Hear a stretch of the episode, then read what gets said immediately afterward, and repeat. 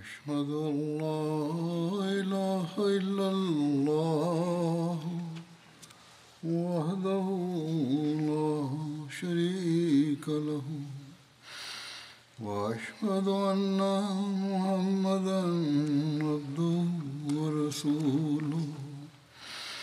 أما بعد فأعوذ بالله من الشيطان الرجيم. بسم الله الرحمن الرحيم. الحمد لله رب العالمين. الرحمن الرحيم.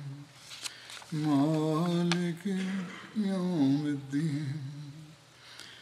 إياك نعبد وإياك نستعين اهدنا الصراط المستقيم صراط الذين أنعمت عليهم غير المغضوب عليهم ولا الضالين рассказывал о битве при Ухуде. Сегодня я вкратце расскажу о том, что сказал в связи с этим Хазрат Обетованный Реформатор.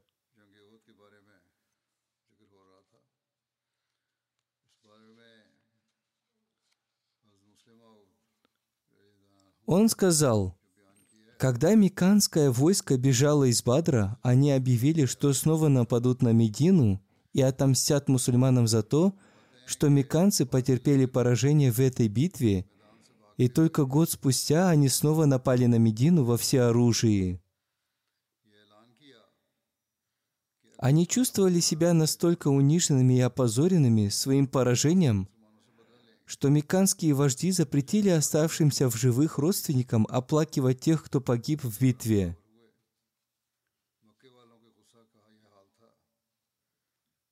Они также постановили, что прибыль от торговых караванов будет зачисляться в военный фонд.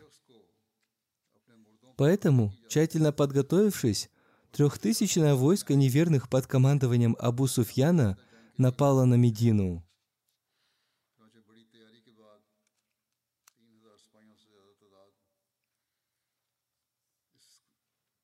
Пророк Аллаха, мир ему и благословение Аллаха, собрав совет, спросил своих сподвижников – будут ли они сражаться с врагом в Медине или за ее пределами. Он предпочел позволить мусульманам оставаться в Медине и позволить врагу прийти и напасть на них в их домах.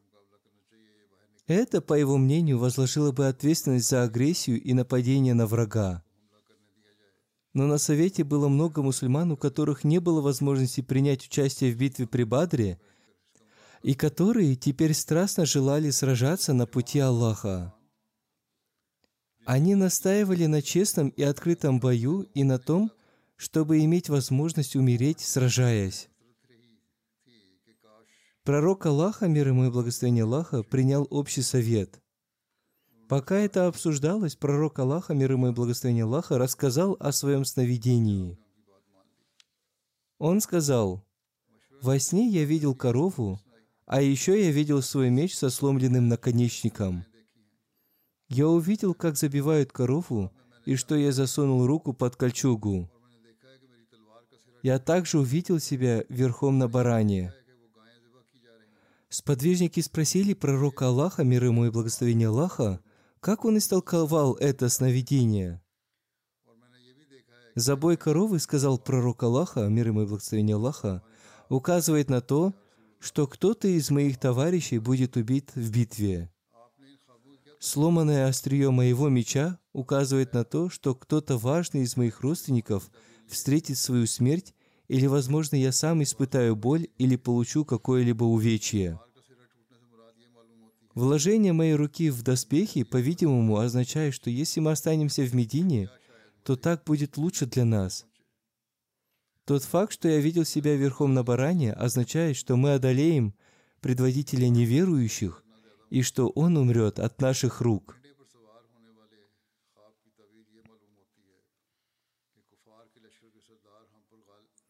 Из этого сновидения и его толкования стало ясно, что мусульманам лучше оставаться в Медине.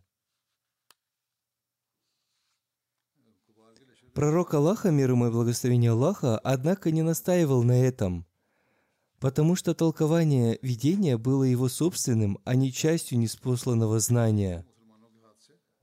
Он принял совет большинства и решил выйти из Медины навстречу врагу. В снах содержатся указания, имеющие метафорическое значение, и в связи с этим Хазрат Абитаван Мессия мирому изрек Метафоры, которые бывают в снах и в видениях посланника Аллаха, мир ему и благословение Аллаха, не являются тайной, и они не скрыты от читателей хадисов. Когда посланник Аллаха, мир ему и благословение Аллаха, увидел два браслета на своих запястьях, это означение появления двух лжецов, которые ложно выдвигали свои притязания на пророчество – Иногда, когда посланник Аллаха, мир ему и благословение Аллаха, видел в своем сне или видении заколотую корову, это означало сподвижников, которые обрели мученическую смерть в битве при Ухуде. Много таких примеров можно также увидеть и в жизни других посланников. Внешне им казалось одно, но в действительности это означало совсем другое.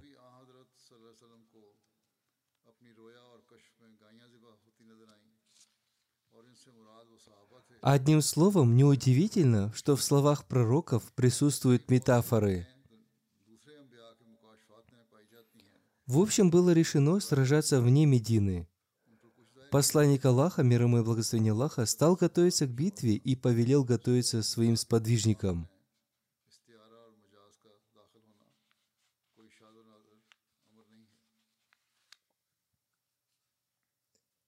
Об этом подробно повествуется.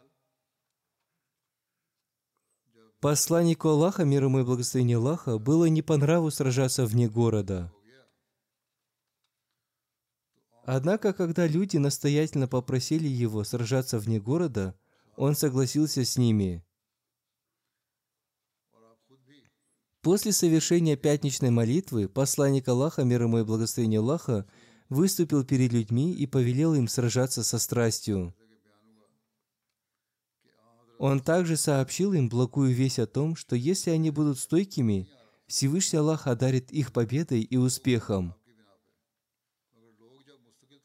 Он повелел людям готовиться к сражению, и все люди были рады этому повелению. После этого посланник Аллаха, мир ему и благословение Аллаха, вместе со всеми людьми совершил молитву Аср. К тому времени собрались и люди с окрестностей Медины – Посланник Аллаха, мир ему и благословение Аллаха, вместе с Хазратом Абу Бакром и Хазратом Умаром, да будет доволен ими Аллах, зашел к себе домой. Они оба одели на посланника Аллаха, мир ему и благословение Аллаха, шлем и кольчугу. Люди ожидали его, расположившись в ряд. В это время Хазрат Саад бин Муаз и Хазрат Усайд бин Хузейр, обратившись к людям, сказали – вы заставили посланника Аллаха, мир ему и благословение Аллаха, против его воли сражаться вне Медины. Оставьте это дело в руках посланника Аллаха, мир ему и благословение Аллаха, пока еще есть время. Поступайте так, как он повелит, поскольку в этом и состоит благо. Повинуйтесь ему.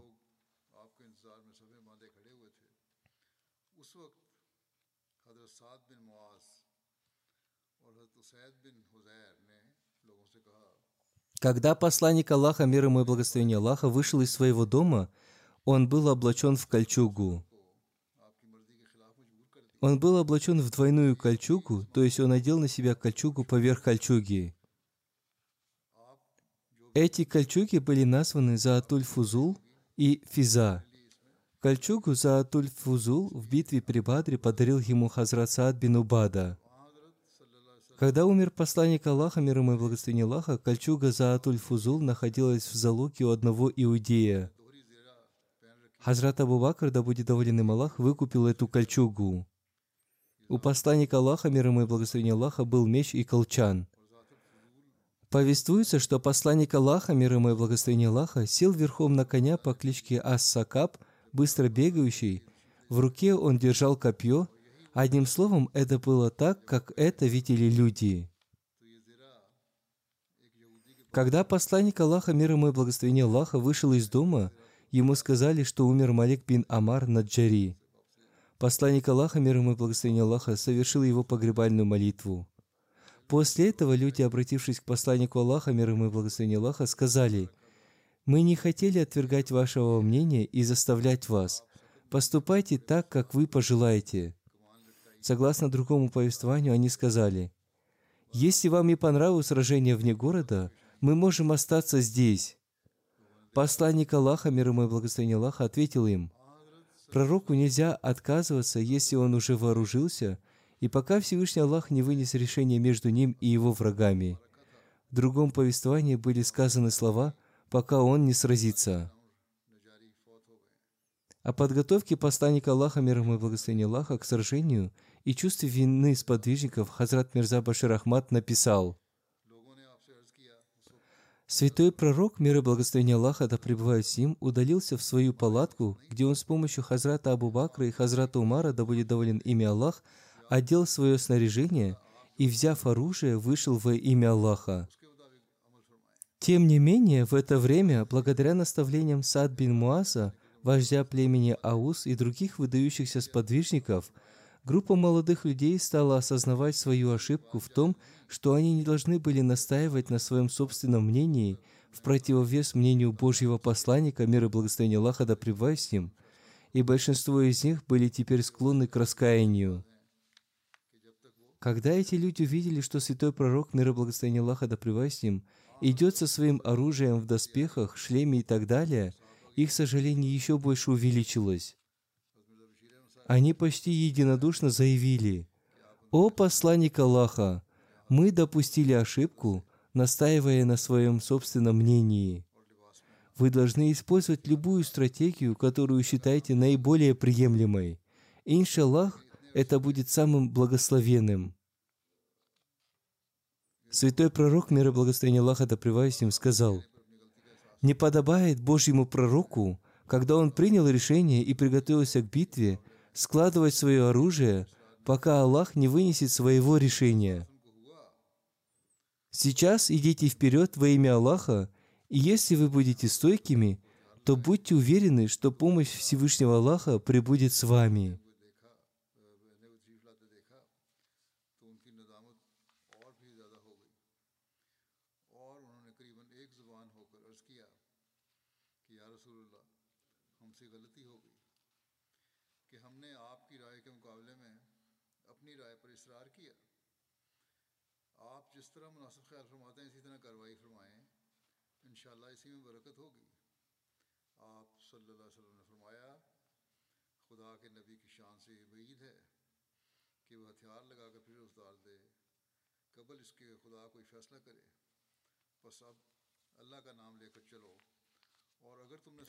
Хазрат Абитаванный реформатор тоже написал об этом. Когда он отправился в путь, наиболее ревностная часть его последователей, осознав свою ошибку, подошла к пророку Аллаха, мир ему и благословение Аллаха, и сказала, «О пророк Аллаха, мир ему и благословение Аллаха, путь, который ты посоветовал, кажется лучшим. Мы должны остаться в Медине и встретить врага на наших улицах. «Не сейчас», — сказал пророк, мир ему и благословение Аллаха. Теперь пророк Аллаха облачился в свои доспехи. Будь что будет, теперь мы пойдем вперед. Если вы проявите стойкость и настойчивость, Бог поможет вам. Одним словом, войско ислама было готово к выступлению. Посланник Аллаха, мир ему и благословение Аллаха, во главе тысячного войска выехал из Медины. В это время посланнику Аллаха, мир ему и благословение Аллаха, передали три копья. Он привязал на них три знамени – Знамя племени Аус он вручил Усайду бин Хузейру. Знамя племени Хазрач он вручил Хубабу бин Мунзару. Согласно другим повествованиям, он вручил знамя Сааду бин Убаду. Знамя мухаджиров он вручил Хазрату Али. Посланник Аллаха, мир ему и благословение Аллаха, назначил Ибн Умми Мактума своим наместником и имамом в Медине – После этого посланник Аллаха, мир ему и благословение Аллаха, сел верхом на коня по кличке Ассакаб, повесил свой лук за спину и взял в руку копье. Повествуется, что в день битвы при Ухуде у мусульман было всего две лошади. Одна лошадь по кличке Ассакаб была у посланника Аллаха, мир ему и благословение Аллаха. Вторая лошадь по кличке Малаба была у Хазрата Абу Барды. Мусульмане были вооружены, сто из них были облачены в кольчуги. Саад бин Муаз и Саад бин Убада бежали впереди посланника Аллаха, ему и благословение Аллаха. Они оба были облачены в кольчуги. Люди находились также справа и слева от посланника Аллаха, мир ему и благословение Аллаха. Когда посланник Аллаха, мир ему и благословение Аллаха, достиг местности Сания – он увидел вооруженное войско. Он услышал лязг их оружия. Посланник Аллаха, мир ему и благословение Аллаха, спросил, что это такое? Сподвижники ответили, это союзники Абдулла бин Убая из числа иудеев. Посланник Аллаха, мир ему и благословение Аллаха, спросил, разве иудеи тоже приняли ислам? Ему ответили, нет. Он сказал, нам не нужна помощь неверующих против многобожников. Об этом Хазрат Мирза Башир Ахмад написал. После этого святой пророк, мир и благословение Аллаха, да с ним, поручил приготовить три флага для мусульманской армии. Флаг племени Ауз был вручен Усайду бин Хузейру. Флаг племени Хазрач был вручен Хабабу бин Мунсару, а флаг мухаджиров Хазрату Али. Затем, после назначения Абдуллы ибн Умми Мактума имамом в Медине – и проведение им намаза Асар, святой пророк, мир и благословение Аллаха да с ним, выступил из Медины с большим войском сподвижников. Вожди племени Аус и Хазрач, Саад бин Муаз и Саад бин Убада шли медленно, прямо перед святым пророком, а остальные сподвижники двигались вперед справа, слева и позади святого пророка, мир и благословение Аллаха да с ним. Посланник Аллаха, мир ему и благословение Аллаха, остановился в местности Шейхен. Это две горы в Медине. В этом месте он проверил готовность своего войска и отправил обратно тех, чей возраст не достиг 15 лет. Имам Шафи писал, что он отправил обратно 17 подростков в возрасте 14 лет. Когда к нему пришли подростки 15 лет, он разрешил им остаться – те, кому разрешил остаться, посланник Аллаха, мир ему и благословение Аллаха, из их страсти к сражению были следующими.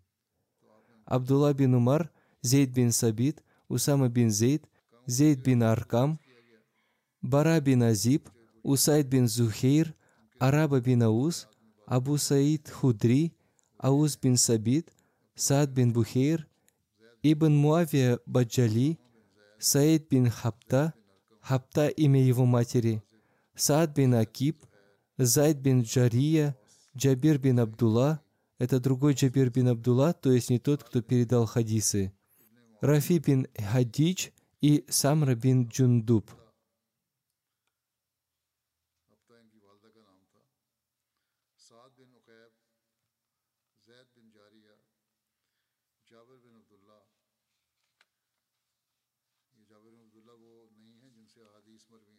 Относительно Рафи бин Хадиджа, посланнику Аллаха, мир ему и благословение Аллаха, передали, что он является хорошим лучником.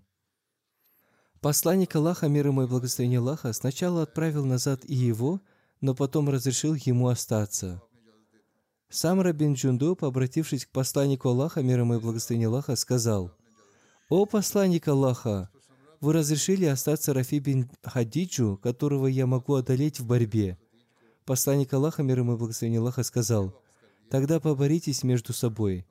Таким образом, Самра одолел Рафи в борьбе, и посланник Аллаха, мир ему и благословение Аллаха, разрешил ему остаться.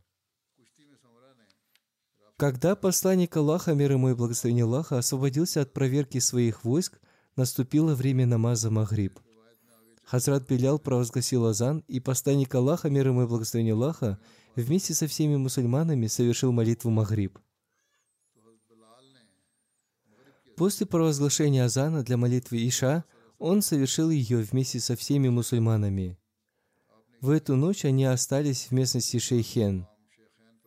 Там же был выставлен ночной дозор, командиром которого был назначен Мухаммад бин Маслама.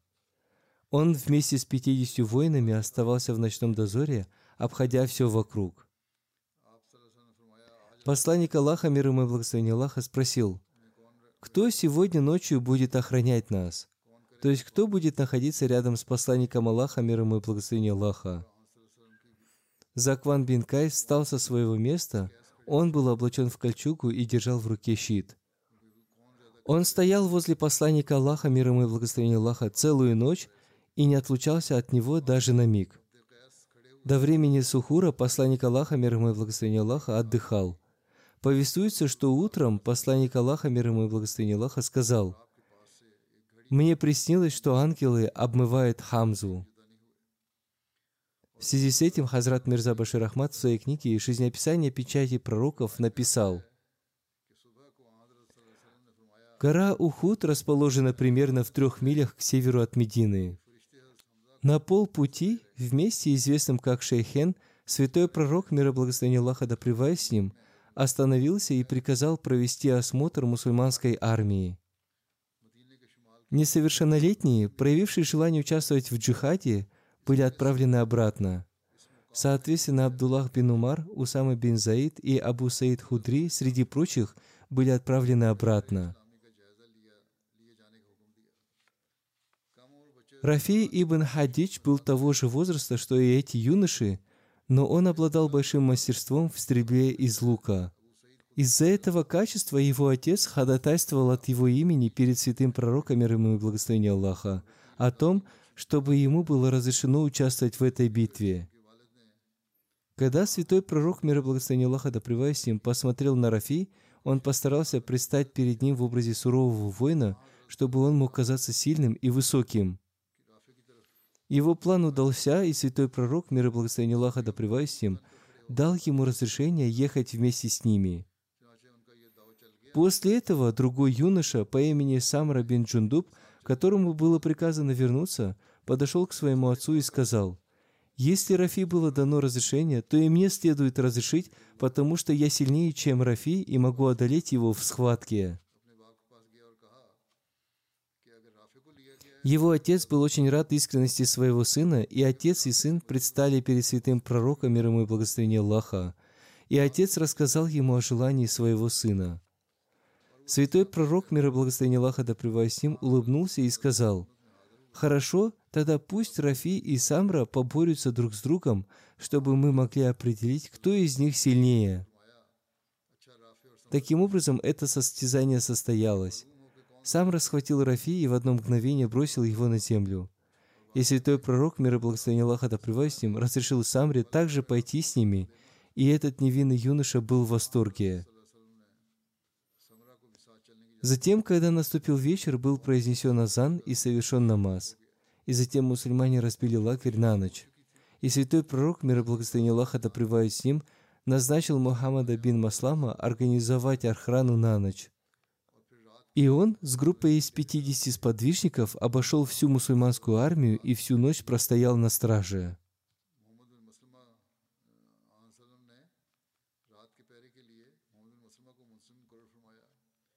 Абдулла бин Убай бин Салюль сначала был с мусульманами, но затем вернулся обратно.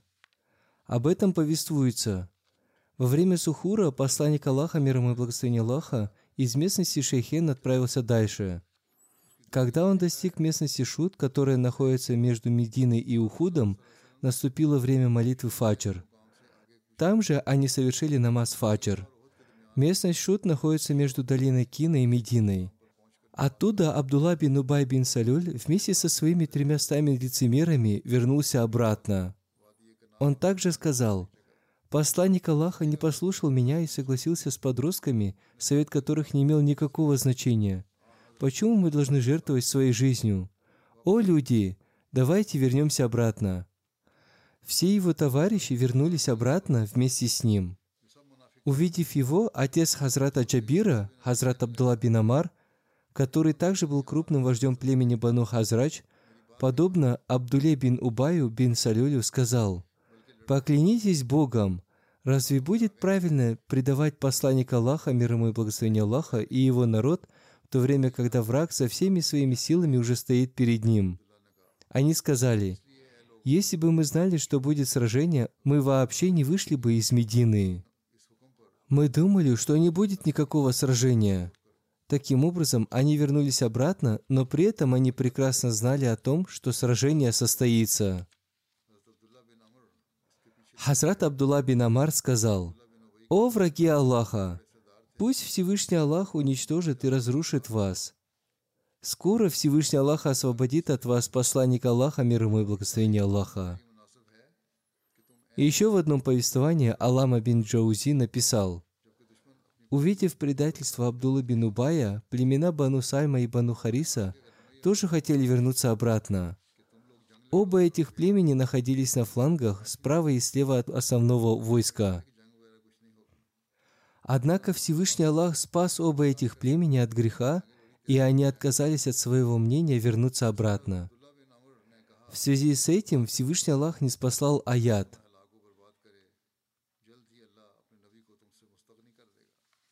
Вспомни, когда два отряда из вас намеревались явить трусость, а Аллах был покровителем их. И на Аллаха должны уповать верующие.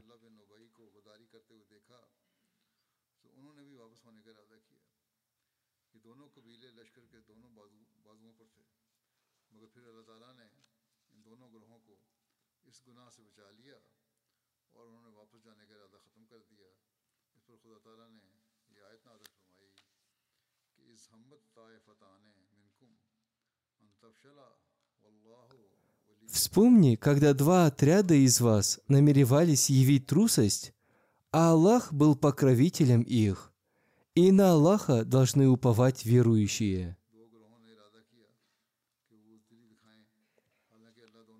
После предательства Абдуллы бин Убая бин Салюля и трехсот его товарищей с посланником Аллаха, мир ему и благословение Аллаха, осталось 700 человек – После возвращения некоторые из ансаров, обратившись к посланнику Аллаха, мир ему и благословение Аллаха, спросили, можно ли обратиться за помощью к союзникам из числа иудеев.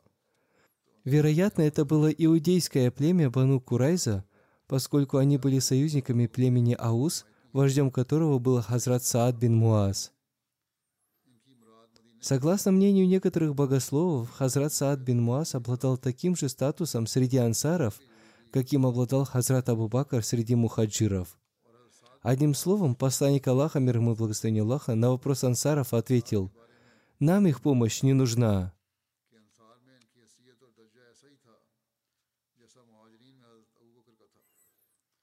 В связи с этим Хазрат Мирза Башир Ахмад написал, на следующий день 3 Шаваля или 31 марта 624 года, в субботу до рассвета, мусульманская армия выступила вперед и достигла подножия горы Ухуд рано утром. И именно в этот момент коварный Абдулла бин Убай бин Салюль, вождь лицемеров, предал мусульман и, отделившись от войска, вместе с тремя стами сподвижников вернулся в Медину и сказал, «Мухаммад не обратил внимания на мой совет, и из-за того, что неопытные молодые люди склонились к нему, он вышел из Медины для сражения. Некоторые люди стали говорить ему, что то, что он сделал, это предательство и недопустимо, но он продолжал возражать. Если бы это была битва, я бы тоже принял в ней участие, но это не битва, а самоубийство. Сейчас все, что осталось от мусульманской армии, это 700 душ, что составляет даже меньше четверти трех тысяч воинов курайшитов.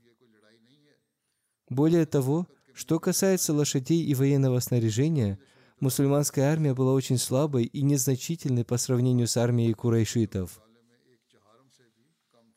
Мусульманской армии было всего 100 человек, облаченных в кольчуги, и две жалкие лошади. Для сравнения, армия неверующих могла похвастаться семью стами солдатами, облаченными в кольчуги, двумя стами лошадьми и тремя тысячами верблюдами. В этом состоянии слабости, которое сильно ощущалось мусульманами, предательство 300 человек Абдулла бин Убая породило состояние беспокойства и тревоги в сердцах различных слабодушных мусульман, некоторые из которых начали терять мужество. Следовательно, как упоминается в Священном Коране, в этом самом состоянии бедствия и тревоги два племени мусульман, Бану Хариса и Бану Салама, даже планировали вернуться в Медину, но поскольку в их сердцах все еще горел свет веры, им удалось взять себя в руки. Что касается очевидных средств, то даже когда смерть смотрела им в глаза, они не отходили от своего хозяина. Хазрат Абитаванный реформатор написал, Сказав это, он двинулся вперед с тысячным войском. На небольшом расстоянии от Медины они разбили лагерь на ночь. У пророка Аллаха, мир ему и благословение Аллаха, был обычай давать своим боевым силам немного отдохнуть, прежде чем они встретятся с врагом. Во время утренней молитвы он совершил обход. Он обнаружил, что некоторые иудеи также присоединились к мусульманам. Они притворились, что заключили союзнические договоры с племенами Медины. Поскольку пророк Аллаха, мир ему и благословение Аллаха, было известно об иудейских интригах, он отослал иудеев. Как только он это сделал, Абдуллах бин Убай бин Салюль, вождь лицемеров, отступил своими тремя сотнями последователей. Он сказал, что мусульманская армия теперь не могла противостоять врагу. Принять участие в битве теперь означало верную смерть. Пророк допустил ошибку, отослав своих союзников. Результатом этого 11-часового дезертирства стало то, что под командованием пророка Аллаха, мир ему и благословение Аллаха, осталось всего 700 мусульман. 700 человек противостояли армии более чем в четыре раза превосходящей их числом и во много раз лучше оснащенной. В Меканской армии было 700 воинов в доспехах, в мусульманской армии всего сотня. У меканцев было конное войско с двумя стами лошадей, у мусульман было только две лошади. Посланник Аллаха, мир ему и благословение Аллаха, вместе со своим войском достиг местности Хара Бану Хариса. Там лошадь одного из подвижников своим хвостом дотронулась до меча одного из подвижников, который, почувствовав опасность, сразу обнажил свой меч. Повествуется, что посланнику Аллаха, мир ему и благословение Аллаха, нравились благие предзнаменования и не нравились плохие предзнаменования. Посланник Аллаха, мир ему и благословение Аллаха, обратившись к этому сподвижнику, повелел ему вставить свой меч в ножны – он сказал, «Это хорошее признаменование, сегодня мечи будут вынуты из ножен». Затем, обратившись к сподвижникам, посланник Аллаха, мир ему и благословение Аллаха, сказал, «Кто из вас сегодня может провести нас к врагу коротким путем?» Хазрат Абу Хасама ответил, «Я могу это сделать». Ибн Саад и другие называли этого сподвижника Абу Хасма.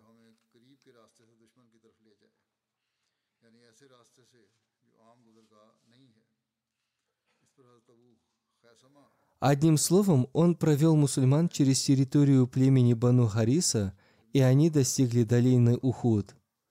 Мусульмане расположили свои палатки так, что долина Ухуд оказалась за их спинами. Посланник Аллаха, мир ему и благословение Аллаха, выступил с речью перед мусульманами. Там же мусульмане встали в ряд. Когда наступило время утренней молитвы фаджр, мусульмане увидели многобожников. Хазрат Белял провозгласил азан и икамат – После этого посланник Аллаха, мир ему и благословение Аллаха, возглавил молитву фаджр. Мухаммад бин Умар Асальми повествует. Посланник Аллаха, мир ему и благословение Аллаха, встал со своего места и выступил с речью перед людьми. Он сказал, «О люди, я завещаю вам то, что завещал мне Всевышний Аллах в своей книге. Я завещаю вам повиноваться Ему, Аллаху, и уважительно относиться к тем вещам, которые Он ценит. Сегодня вы находитесь в месте обретения наград. Это награда для тех, кто стоек и терпелив, поскольку джихад против врагов является сильной вещью. Мало людей, кто мог бы вытерпеть это, кроме тех, кого наставил Всевышний Аллах. Всевышний Аллах с теми, кто повинуется Ему. Сатана бывает с теми, кто ослушивается Всевышнего Аллаха. Одним словом, вы должны начать свой джихад с терпением. Ищите исполнение обещания Всевышнего Аллаха посредством терпения. Вы обязаны сделать то, что я повелеваю вам, поскольку я желаю для вас наставления и руководства. Несомненно, разногласия и споры являются признаком слабости, и это не нравится Всевышнему Аллаху. Среди вас не должно быть никаких разногласий. Если они будут, то вам не будет от этого никакой помощи, и вы не добьетесь успеха. «О люди! Это внушено моему сердцу. Если кто-то из вас совершит запретное, Всевышний Аллах установит границу между собой и этим человеком. Всевышнему Аллаху не нравится тот, кто совершает запретное. Всевышний Аллах простит грехи того, кто избегает недозволенного. Тот, кто хотя бы единожды призовет на меня благословение, Всевышний Аллах и его ангелы не спошлют ему в десять раз больше. Если кто-то окажет милость мусульманину или не мусульманину, он получит награду от Всевышнего Аллаха. Он получит награду и в этой жизни, и в жизни будущей. В этом и состоит покровительство Всевышнего Аллаха. Человек, который верит в Аллаха и в последний день, обязан совершать пятничную молитву. Кроме детей, женщин, больных и рабов, они свободны от этого, и Всевышний Аллах простит их.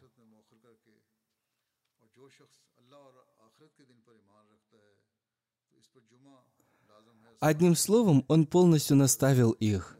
Вероятно, он сделал это из-за своего сна. Это наставление о том, как должен жить мусульманин. Затем он сказал, «Всевышний Аллах самодостаточный и достохвальный. Я повелел вам делать то, что, по-моему, приблизит вас ко Всевышнему Аллаху. Я удержал вас от тех проступков, которые могли привести вас в ад. Рухуль Амин внушил моему сердцу откровение о том, что никакая душа не умрет, пока не получит своего удела. Его удел не уменьшится, даже если он получит его поздно. То есть Всевышний Аллах наградит человека за каждый его поступок.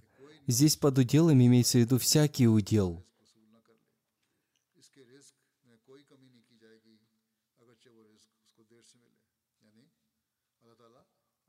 Одним словом, бойтесь Аллаха.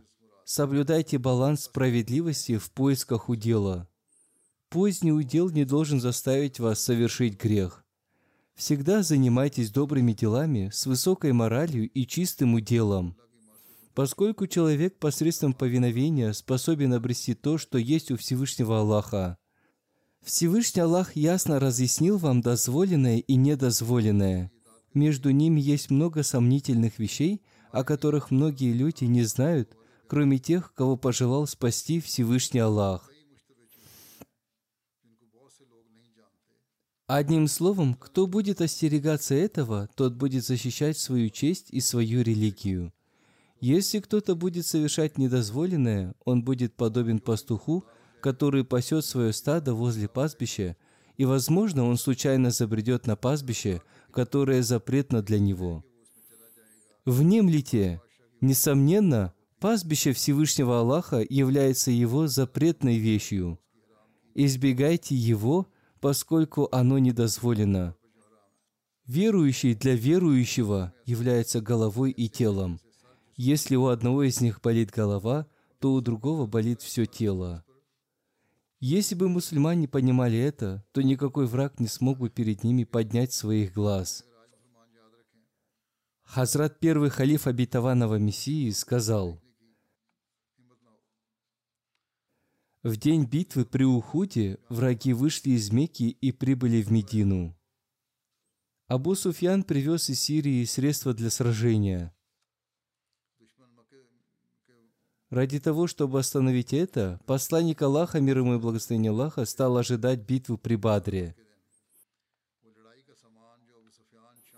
В этой битве неверие потеряло все свое величие. Теперь все эти средства были собраны против мусульман. Относительно этих средств Всевышний Аллах в Священном Коране изрекает.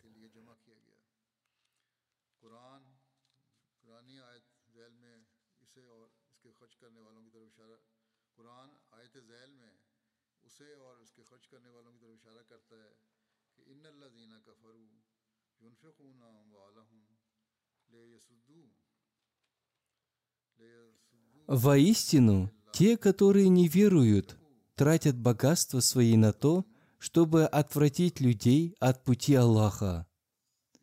И будут они тратить их, но потом станет это огорчением для них.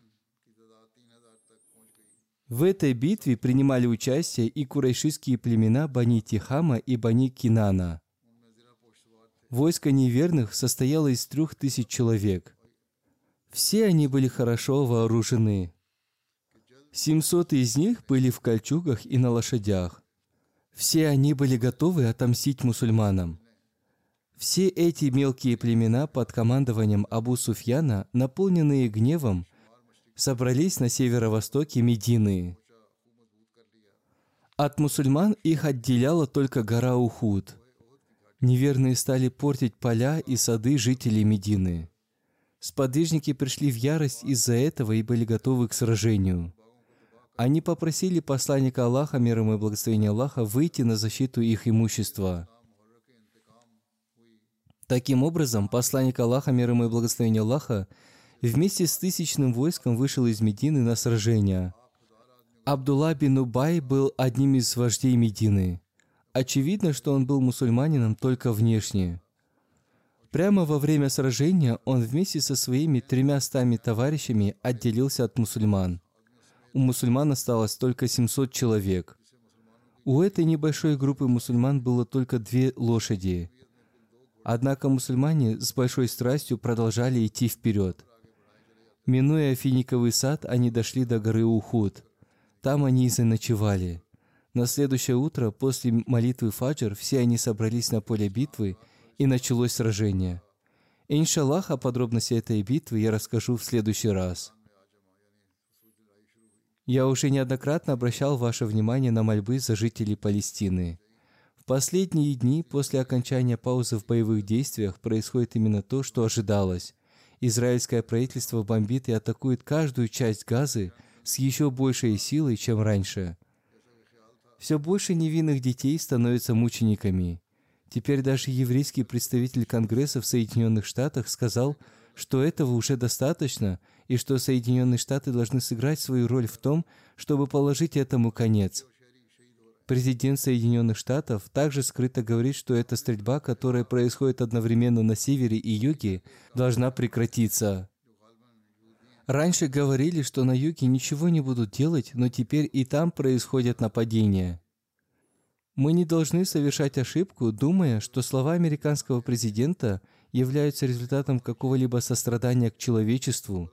Скорее, эти слова предназначены для его собственной выгоды, учитывая, что в Соединенных Штатах приближаются выборы, и молодое население призывает к прекращению огня, как и мусульмане Америки. Следовательно, все это делается для того, чтобы завоевать голоса избирателей, и нет никакого сострадания к палестинцам или мусульманам. Голоса мусульманских стран – начинают набирать некоторую силу, однако пока они не объединятся и не призовут к прекращению огня, пользы от этого не будет. Да установит Аллах единство среди мусульман.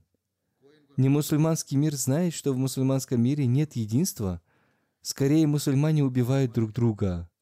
Тысячи детей и невинных людей гибнут от рук мусульман.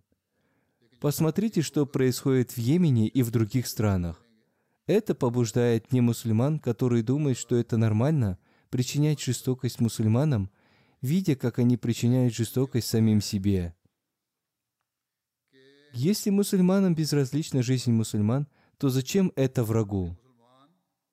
Бог строго предостерег в Коране о последствиях лишения жизни других мусульман и отправил мусульман, которые делают это, в ад. Пусть мусульмане объединятся и станут таким средством, чтобы покончить с несправедливостью, а не воевать друг с другом.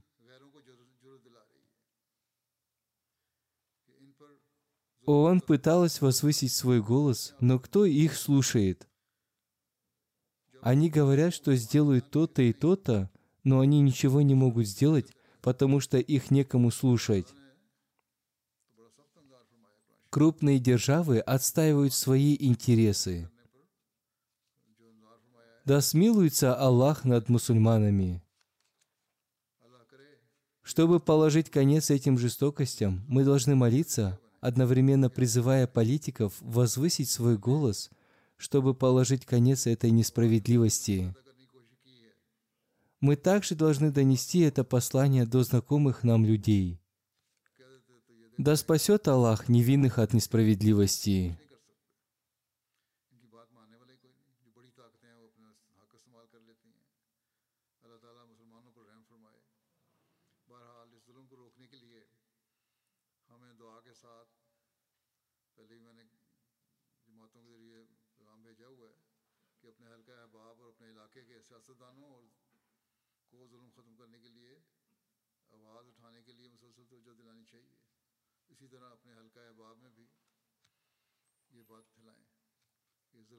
После пятничной молитвы я совершу джаназагай, погребальную молитву в отсутствии покойного по двум членам нашей общины.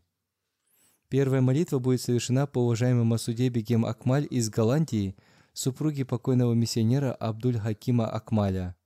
Она умерла несколько дней назад. Инна лиляхи ва инна ляхи раджун.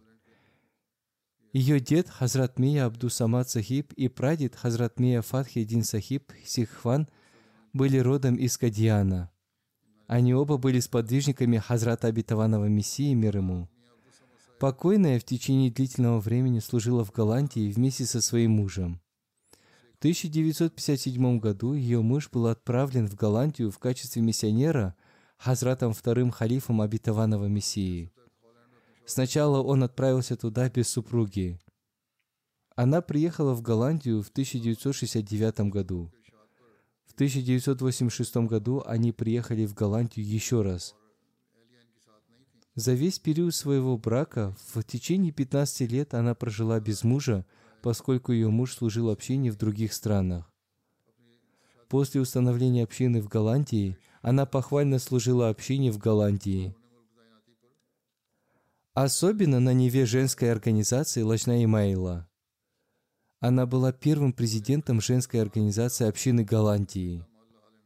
Покойная была искренне предана институту Ахмадийского халифата. Она соблюдала все молитвы и посты. Покойна была Мусия.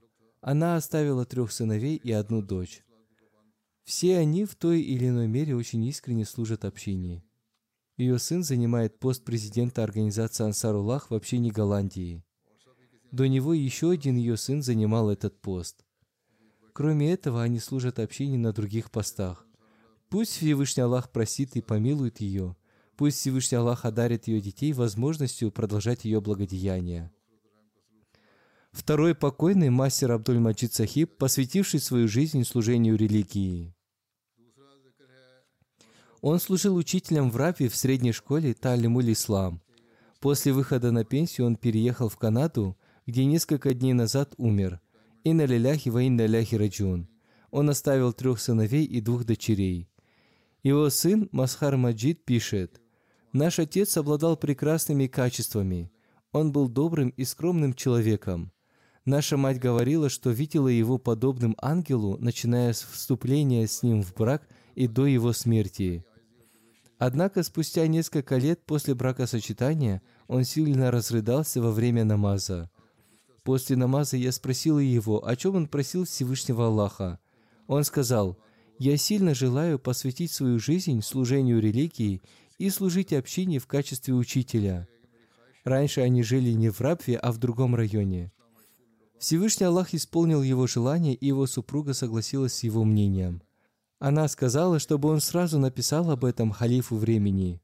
По милости Всевышнего Аллаха он написал заявление, и Хузур одобрил его. После этого они переехали в Рабву. Его сын пишет, «Каждый месяц после получения жалования мой отец отправлялся к финансовому секретарю для оплаты чанды. Всю остальную сумму он передавал нашей матери. После переезда в Рабву у нас было сложное положение, но он никогда не жаловался. Он никогда не желал мирских вещей.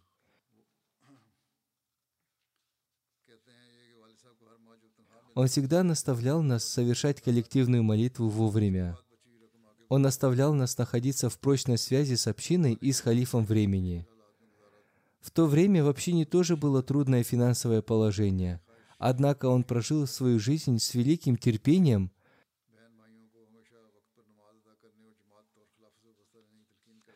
Когда я учился в школе, он впервые пришел служить учителем. Я сам был свидетелем всех его прекрасных качеств.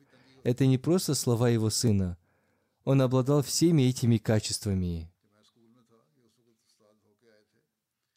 Не Ахмади тоже были впечатлены его характером. В 1974 году, когда государство конфисковало все школы общины, он все равно остался служить там.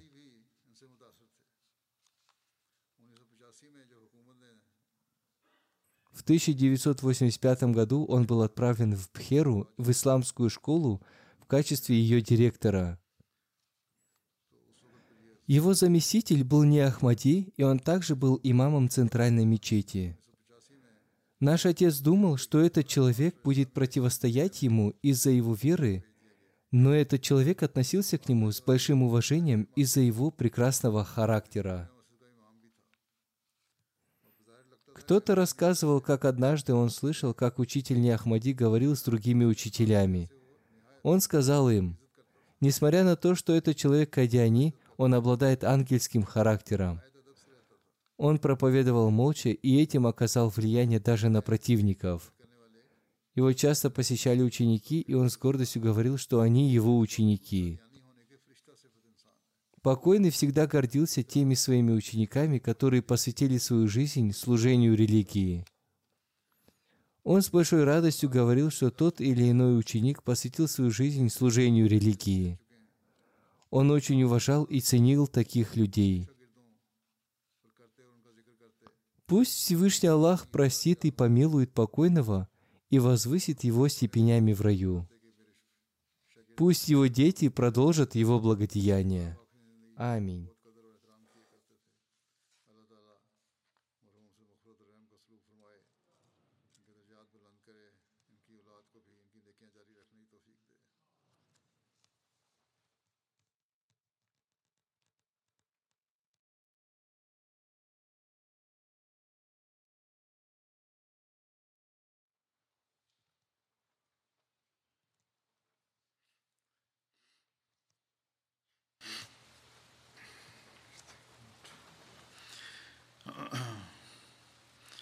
الحمد لله الحمد لله نحمده ونستعينه ونستغفره ونؤمن به ونتوكل عليه. ونعوذ بالله من شرور أنفسنا ومن سيئات أعمالنا. من يهده الله فلا مضل له ومن يضلل فلا هادي له. ونشهد أن لا إله إلا الله ونشهد أن محمدا عبده ورسوله. عباد الله رحمكم الله. إن الله يأمر بالعدل والإحسان وإيتاء ذي القربى وينهى عن الفحشاء والمنكر والبغي يعظكم لعلكم تذكرون اذكروا الله يذكركم وادعوه يستجب لكم ولذكر الله أكبر.